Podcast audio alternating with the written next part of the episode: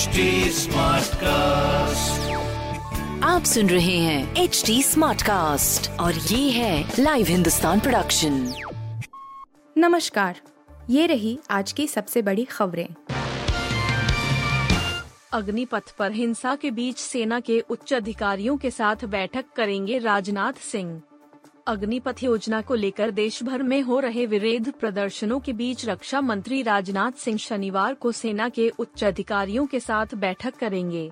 यह बैठक शनिवार सुबह साढ़े ग्यारह बजे होने की उम्मीद है।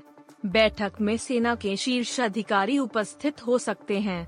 इस रिव्यू मीटिंग में थल सेना प्रमुख जनरल मनोज पांडे नहीं होंगे, क्योंकि वो कल वायुसेना की पासिंग आउट परेड में हिस्सा लेने के लिए हैदराबाद के डूंडीगल जा रहे हैं। मीडिया रिपोर्टर्स के मुताबिक, रक्षा मंत्री की इस रिव्यू मीटिंग में वायुसेना प्रमुख, नौसेना प्रमुख और डीएमआई के अधिकारी मौजूद रहेंगे। मीटिंग अग्निपथ स्कीम को लेकर देश में हो रहे बवाल को लेकर बुलाई गई है। बता दें कि अग्निपथ सैन्य भर्ती योजना के खिलाफ प्रदर्शन के ज़ोर पकड़ने के बीच थल सेना, नौसेना और वायुसेना ने इस नए प्रारूप के तहत अगले हफ़्ते तक चयन प्रक्रिया शुरू करने की शुक्रवार को घोषणा की। वहीं रक्षा मंत्री राजनाथ सिंह ने सशस्त्र बलों में शामिल होने के आकांक्षी युवाओं से अपनी तैयारी शुरू कर देने की अपील की। वायुसेना प्रमुख वी आर चौधरी ने कहा कि अग्निपथ योजना के तहत वायुसेना द्वारा चयन प्रक्रिया 24 जून से शुरू होगी, जबकि थल सेना ने कहा कि वह भर्ती के लिए प्रारंभिक अधिसूचना जारी कर दो दिनों के भीतर इसकी प्रक्रिया औपचारिक रूप से शुरू कर देगी। नूपुर शर्मा, टिप्पणी विवाद। आरोपियों से संपत्ति नुकसान की लागत वसूलेगी अब सरकार। यूपी सरकार ने इस महीने की शुरुआत में कानपुर और प्रयागराज में हुई हिंसा में शामिल आरोपियों से सार्वजनिक और सरकारी संपत्ति को हुए नुकसान के लिए हरजाना वसूलने का फैसला किया है। हिंसा में कई सरकारी और निजी संपत्तियों को कथित तौर पर नुकसान पहुँचाया गया। भाजपा की पूर्व प्रवक्ता नूपुर शर्मा द्वारा पैगंबर पर अपमानजनक टिप्पणी को लेकर कई विरोध प्रदर्शनों के बीच यह घटनाएँ हुई। जिला प्रशासन और पुलिस की टीम ने विभिन्न सरकारी विभागों से नुकसान का ब्यौरा जुटाना शुरू कर दिया है। विभागों को पत्र भेजकर नुकसान का ब्यौरा देने को कहा गया है।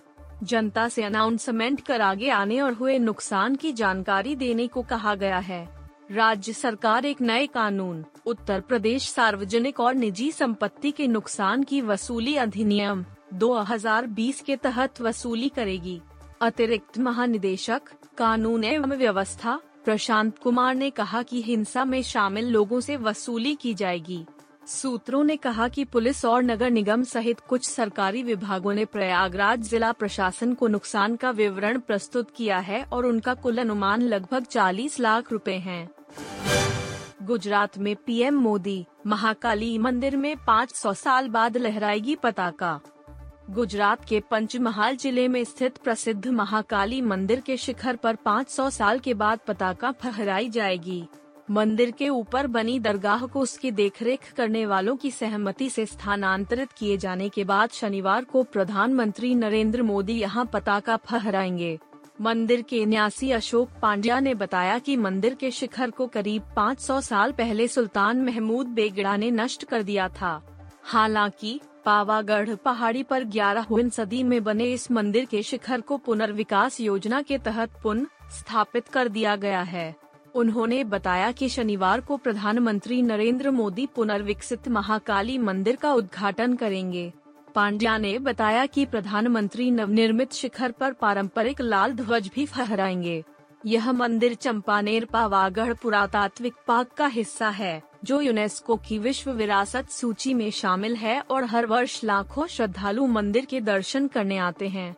माना जाता है कि ऋषि विश्वमित्र ने पावागढ़ में देवी कालिका की प्रतिमा की प्राण प्रतिष्ठा की थी।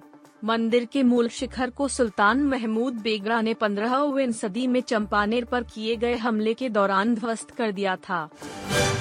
इंडवीज साफोत टी ट्वेंटी आई, भारत की दक्षिण अफ्रीका के खिलाफ सबसे बड़ी जीत। अनुभवी विकेट कीपर बल्लेबाज दिनेश कार्तिक के टी इंटरनेशनल क्रिकेट में पहले अर्धशतक के बाद आवेश खान और अन्य गेंदबाजी के शानदार प्रदर्शन की बदौलत भारत ने शुक्रवार को राजकोट के सौराष्ट्र क्रिकेट एसोसिएशन स्टेडियम में खेले गए चौथे टी मैच में दक्षिण अफ्रीका के खिलाफ बयासी रन की जीत दर्ज कर ली और पाँच मैचों की सीरीज़ में टू टू से बराबरी हासिल कर ली। भारत की इस जीत के बाद अब सीरीज़ का फैसला 19 जून को बेंगलुरु में होने वाले पाँचवें और निर्णायक टी मैच से होगा। सीरीज़ में ज़ीरो टू से पिछड़ने के बाद शानदार वापसी करते हुए भारत की दक्षिण अफ्रीका पर टी में यह सबसे बड़ी जीत है। इससे पहले उसने विशाखापट्टनम में दक्षिण अफ्रीका को 48 रन से और 2007 में डरबरन में सैतीस रनों से मात दी थी। कार्तिक ने 2006 में अपने टी ट्वेंटी डेब्यू के 16 साल बाद पहला अर्धशतक जड़ा और उप कप्तान हार्दिक पांड्या के साथ पांचवे विकेट के लिए 33 गेंद में पैंसठ रन की साझेदारी से भारत को छह विकेट पर एक सौ उनहत्तर रन का चुनौतीपूर्ण स्कोर बनाने में मदद की इस लक्ष्य का पीछा करने उतरी दक्षिण अफ्रीकी टीम सोलह दशमलव पाँच ओवर में महज सतासी रन पर सिमट गई। वरुण धवन के पिता डेविड धवन की सेहत में सुधार वरुण धवन के पिता डेविड धवन की तबीयत अचानक बिगड़ने के बाद उन्हें अस्पताल में भर्ती किया गया था, लेकिन अब उनकी सेहत में सुधार है और उन्हें डिस्चार्ज भी कर दिया गया है। दिग्गज डायरेक्टर डेविड धवन को एडवांस स्टेज डायबिटीज़ है और इसी के चलते उन्हें हॉस्पिटल में एडमिट किया गया था। अब उन्हें अस्पताल से छुट्टी दे दी गई है और उनकी हेल्थ भी तेज़ी से बेहतर हो रही है। पिता डेविड धवन की तबीयत बिगड़ने की खबर सुनते ही वरुण धवन शूटिंग सेट से निकल गए थे। वरुण धवन की फ़िल्म जुग जुग जियो 24 जून को सिनेमा घरों में रिलीज़ होने जा रही है। वरुण धवन इन दिनों अपनी इसी फ़िल्म के प्रमोशन में लगे हुए हैं। हालाँकि पिता की सेहत में सुधार होने और उनके वापस घर लौटने की खबर मिलने के बाद वरुण वापस काम पर लौट गए हैं। उनके नजदीकी दोस्त रतन जैन ने कहा डेविड धवन की सेहत में सुधार है और वह घर पर आराम कर रहे हैं। मालूम हो कि डेविड धवन बॉलीवुड के दिग्गज फ़िल्म निर्देशकों में गिने जाते हैं।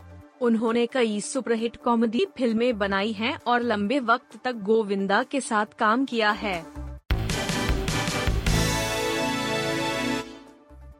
आप सुन रहे थे हिंदुस्तान का डेली न्यूज़ रैप, जो एच टी स्मार्ट कास्ट की एक बीटा संस्करण का हिस्सा है। आप हमें फेसबुक ट्विटर और इंस्टाग्राम पे एट एच टी या podcasts@hindustantimes.com पर ईमेल के द्वारा सुझाव दे सकते हैं। आप सुन रहे हैं एच टी कास्ट और ये था live Hindustan production smart cast